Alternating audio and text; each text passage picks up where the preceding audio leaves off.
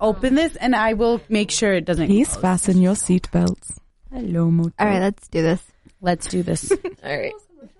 I love those commercials. No moto. Uh, okay. Hey everyone, welcome to the Bundle of Hers. Margot here, and we have everyone in the studio again. So Harjeet, Lean, and Bushra.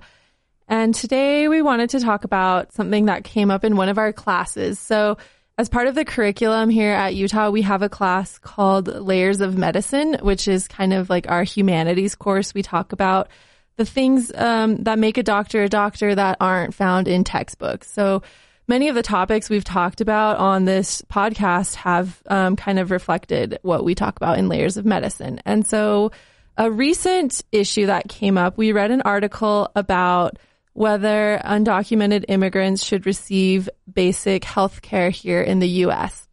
And that kind of sparked the question surrounding this podcast is, is healthcare a right or a privilege? And we, as the bundle of hers, unanimously agree that healthcare is a right. And for me personally, having recently taken the Hippocratic Oath and learning about medical ethics in class, I believe it's completely unethical to deny access to healthcare to people.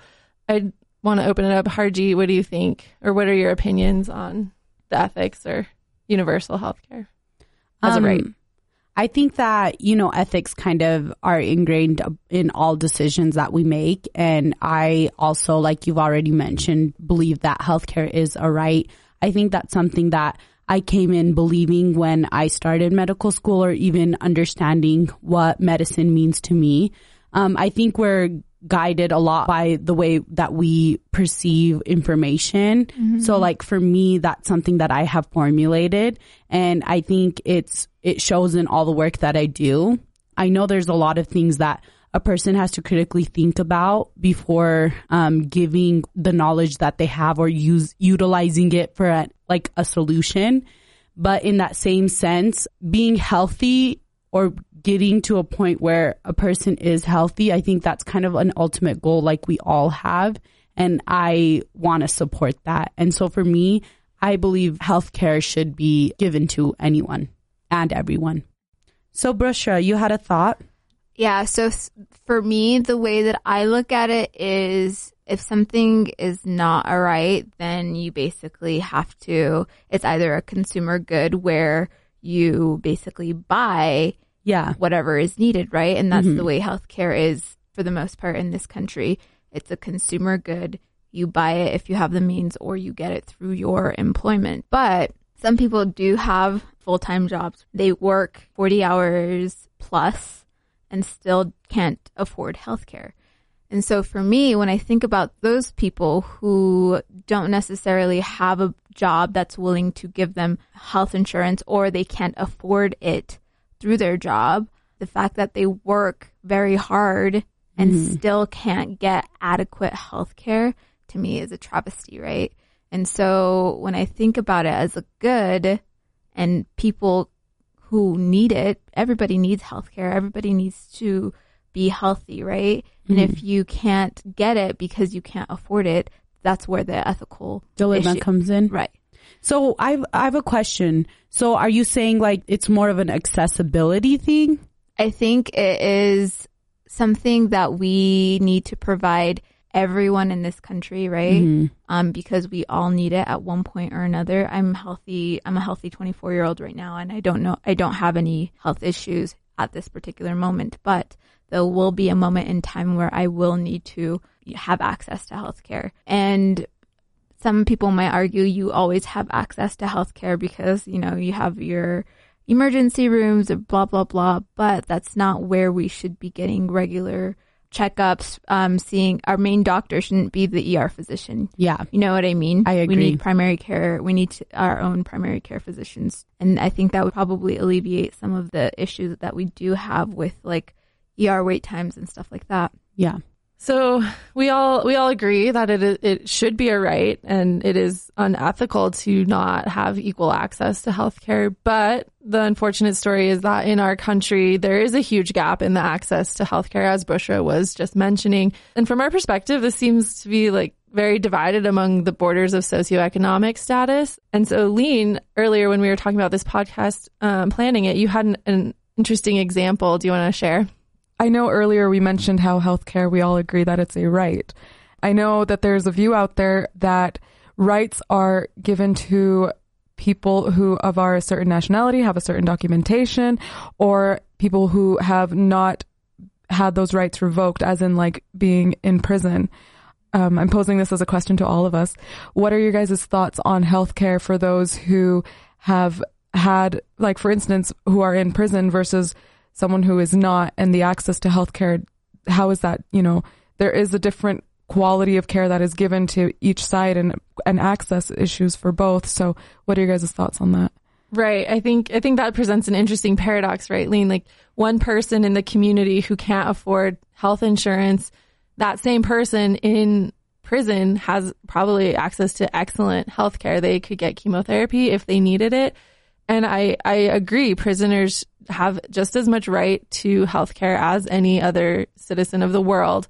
Um, but in our country, unfortunately, that person unfortunately has to be in prison to get that health care if they can't afford it outside of prison. So I think that's a very interesting dilemma and paradox that we have in our community. Um, I don't see how we, we can offer it to prisoners, but not extend that out to the general population. So basically, the prisoners, everything that goes into the prison system is taken out of taxpayers, right? Um, and so that's how, you know, the food, healthcare, all those things that are necessary to keep a po- person alive that they get is through um, taxpayer money. And so I just don't understand why we don't extend that to everyday working citizens in the United States. And I think a lot of people are just afraid of like well, I don't want to pay for someone else's health care, but yeah. we do, we have a lot of things that are socialized in this country. Um, the police department, um, the fire department, all these examples are, are of things that are socialized, meaning public education, public education. People have access to these things. And so like that would be my solution is to have something like single payer, uh, single payer healthcare to kind of remedy that.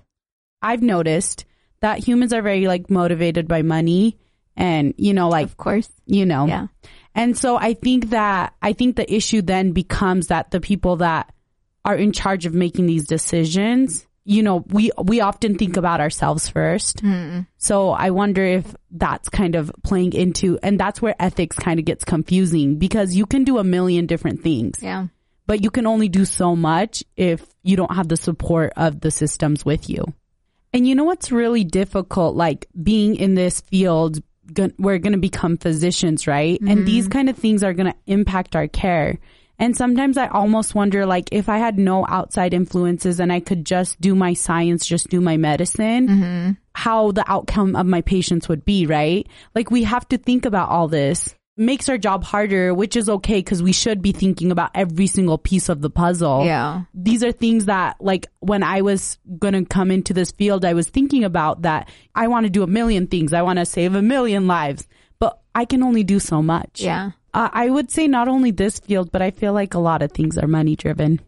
So this reminds me of something that I heard. I can't remember where I heard it. I was listening to the radio or reading an article. I can't remember exactly, but um, I mean, capitalism is a huge part of this issue, right? Especially when it comes to insurance and affordability. And there was a note in that, in what I was reading or listening to about how the insurance companies are now playing or stepping into the role of the physician on telling you the time of care that you can provide, the amount of care you can provide.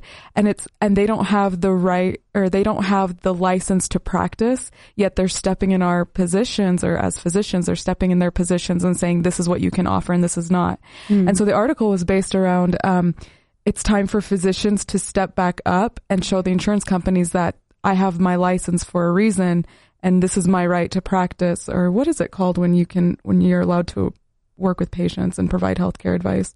License to practice. License to practice. Um, whereas insurance companies do not have that. You know they come from a money right. point of view. And so the article was kind of saying like when are doctors going to step up to the plate and take their place back as the physician mm-hmm. when it comes to insurance companies and so that we can fix this gap you know? Do you so, remember did the article say or suggest any ways that doctors could step up So the article was saying when insurance companies are making these criteria for how long a person can be treated for and etc. or what Um, they'll cover and what they'll cover. exactly. That the physician needs to be on board and say no this illness this whatever we're treating takes this long and this is what we're going to be expecting to follow up. And they need to very much voice their medical knowledge p- are part of it in these decisions. Like for me th- when i think about like what you're saying lean i think that like insurance companies have a lot of power right this is essentially how you're going to get paid right because people normal people average the average american can't afford the astronomical healthcare costs i think i read somewhere the number one cause of bankruptcy in this country is healthcare related Yeah. and so they can do that because they're the ones that are basically going to pay you as a physician and anything extra has to come out of the patient's pockets, right? Right. And if you can't afford it, if you don't have the money to pay for it, you're not going to pay it, right? And so it's just like, right. So there has to be some type of you know that that's a big issue that needs to be addressed. And so i don't know what the solution I- is but there has to be a change to that system. I think relinquishing some of the power that they have, insurance mm-hmm. companies have, would be a great start. But I think getting everyone on the same page to that is also different because we have basically you have to change policies, right? If you want to change that, you have to make policy changes, which is kind of like a step ahead. And to make policy changes, you have to get involved with the government. And so that's where a whole it gets, other frustration That's, that's where it gets tricky. But this brings up actually a really, really great point. I think a lot of times we, as um, professionals, we think like we're only going to do our job, right? But we forget that, again, everything's tied to a system. And for that, I think we also need to take that as medical students, we need to take that initiative to learn about government, learn about policy making, learn about how we can be a part of changing healthcare because we're the ones who are meeting these patients, right? And that's kind of something I've even noticed is maybe a little bit missing in our education. Like, what do you think is the solution for that for us? I know it's something that we shouldn't be expected of because that's not the reason why we started, but it impacts our, the way we're going to give healthcare. Mm-hmm. So first, my first question is, do you think that all physicians or to be physicians should understand the government system, should understand healthcare policy making? And second is, should they be a part of it? What do you, what do you all think? I think that's an individual basis, right? Mm-hmm. For me, I would say I would want to be a part of it because I see, I would see the impact of it, right? And I would know better than some lawmaker who sees it from the outside and who might be influenced in other ways to make, to make, you know, decisions against what I, what I would deem, um, acceptable. Yeah. Um, so I would say, yeah, I would want to be involved, but um, that would it's like an added thing that you have to do on top of your job. You know what I mean? Yeah, that's my whole dilemma too. It's like I want to see that healthcare is getting to my patients in a certain way, but that also means that I have to be a part of making change. But that also means that I have to do a whole bunch of extra things that I thought I would never be doing. But now that I'm growing up here and understanding how the healthcare system works, it's something I feel like I almost have an obligation to do. Yeah. And also, I think I think we usually think from like a primary care perspective, but if I'm like if I'm specializing in something and I'm making a lot of money and a lot of these things are benefiting me, like I don't think that I would want to change anything per se. I get that. I don't know. So that's where I think that's where the internal conflicts come Yeah. in, right? So Margot, um, kind of that same question. I was wondering, like, do you think we should be again involved in healthcare policy making as physicians? I think we we should, and and like you said earlier, it is um, unfair that that's something that maybe we have to add on to our already arduous workload that we'll undoubtedly have as physicians. Um, but I think it's it's one thing about the way the system is set up, the our government is set up, is that we do have a voice. But like you said, I don't know what those channels are, or how to get there, or how to to advocate for policies that I want to see changed or even like, you know, what the first step in doing that would be. And And like you emphasized earlier, I think that is something that is lacking in our medical school education. I would love to take a class, an interprofessional class with law students. And I think it would be great for them to, you know, learn what we, you know, like how medical profession works mm-hmm. in isolation and we learn how you go about making policy changes or fighting current laws. That's just something that I think would be very intriguing. And I don't know if any medical schools across the country are doing that right now. If you're a listener and that's part of your curriculum, we'd love to hear about it. Uh, You brought up a really great point. I think to change anything, you need to add your voices and experiences. And I think a lot of the times we have that fear, like, can we speak up about this? But it's literally just how you feel. And I kind of feel like that with the podcast that we're doing. Like, this is us knowing how we can think about different perspectives. I think that will, that like helps us a lot. Um, Lean, do you also, what, do you also want to add on to this? Um, I'm actually I'm thinking about this, and I think it's very ironic from my perspective. Um, when applying to med school, or you know, ever since I wanted to be a doctor, people would always ask me, "Why don't you go into you know be an international representative in like politics because you really want to do global health and things like that?" And Right. and my response was always, um, I don't want to be the person on top making rules below. I want to be the person down on the field making the change because I, I think the system takes forever to ever work, you know? And I think it's ironic now as, you know, going into the medical field, who else is going to be the representative at that level? You know, Right. who else is going to be the representative in the system? I mean, if we have the insurance companies do it, that's, that's where we're at right now, you know? Yeah. Um, so it's kind of like it's kind of like a love hate relationship in my aspect. It's like, oh, I hate I hate dealing with policies in terms of like making them and you know I, I like a system set and I like to work within my limits within a system and apply what I can do to help directly, you know. Mm. And now I have to go and learn law. That sounds that sounds boring. that sounds so bad for me. I don't like it. Too. Yeah. Ugh, Right. You know. What do you guys feel like as medical students, like right now in the system that we are in right now? What do you feel like we can do to help combat like this unethical dilemma we're posed with? So I don't think there is much that we can do as a medical student, e- even as a resident, maybe even as an attending.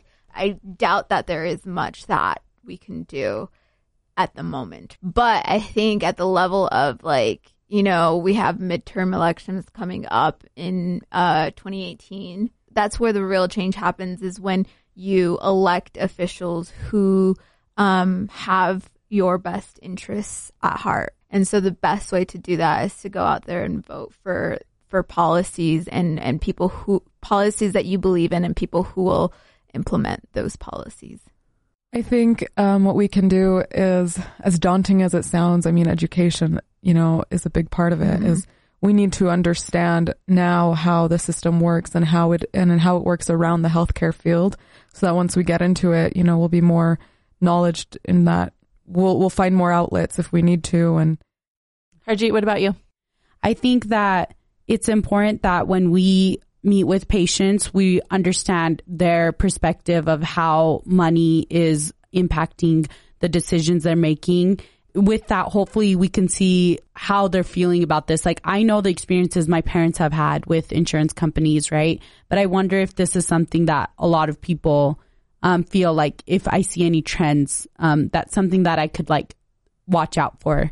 Another thing I, I think um, is important is that just like really knowing how to do our own jobs well, getting the practice, learning how to figure things out well so that when we do practice, we choose cheaper options. We choose options that are, um, can get the job done. And then, like I had already said, I think just like making sure our voices are out there. I know that we are medical students, but like, you know, even if it's just a discussion with our classmates to start thinking about these things.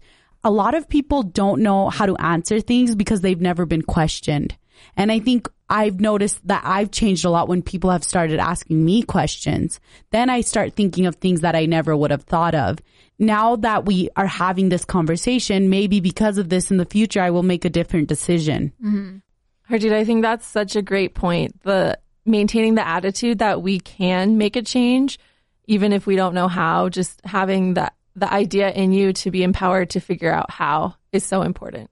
Yeah.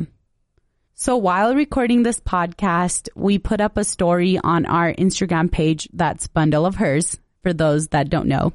Um, and we asked the question, um, is healthcare a right? So the results that came out in the last half hour were 86% say healthcare is a right and 14% think that it's not a right. It's really informative that there still is that side that some people don't think it's a right. So I think that's also another thing that we can work on. We can understand the people like I think in this room we all agree that it's a right, but really understanding what why people think that it's not a right. So we'd love to continue the conversation, whether on our Instagram or Facebook page. Leave us a note as to why or why not you think healthcare is a right. And also, if you haven't done so already, please subscribe to our podcast wherever you download your podcasts, and we'll tune in with you next time. Thanks. You, I we like. made I it. I think it worked out. Want is like Okay, say it again. I want a Lamborghini, I know. but do I need one? No.